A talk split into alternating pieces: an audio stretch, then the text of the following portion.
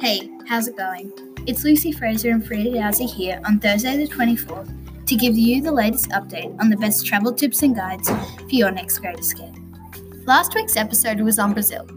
Now it's time to move on to a country up in the Scandinavian peninsula, Norway.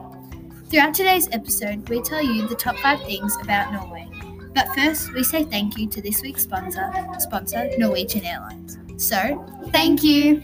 Now, Norway is a well known country, but not many people actually know about this peculiar place. When I say peculiar, I mean peculiar.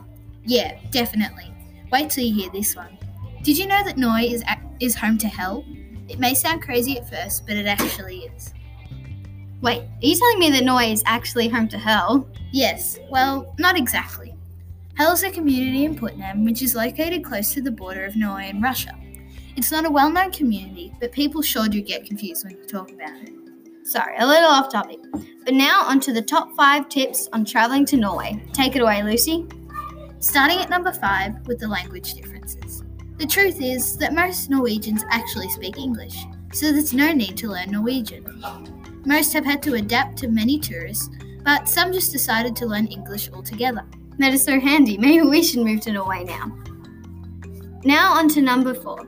If you get invited to someone's house, which is a sign of respect, you must make sure you take off your shoes before entering. I find this one very interesting because here in Australia, if you took your shoes off at someone's house, it would be quite weird. And number three, if you're interested in seeing those picture perfect northern lights, the trick is to go to northern Norway between October and March, because that's when there are the least clouds. I've always wanted to see the Northern Lights. Okay, so number two, and I find this one the most interesting, and is that Nor- Norwegians feel completely okay with eating whale meat. Like out of a whale? Yeah, and criticizing their traditions in public is highly frowned upon because they want their residents to be positive. Wow. And now for the final tip. If you are looking to study abroad for free, Norway is for you. They offer quality education for free, no tuition or fees. I said it before and I'll say it again we should all move to Norway. This kind of sounds like an advertisement. So that was all of our top tips on Norway. If you have any questions or suggestions, feel free to email us on the link below. Well, that's all for this podcast. So see you next week. Bye!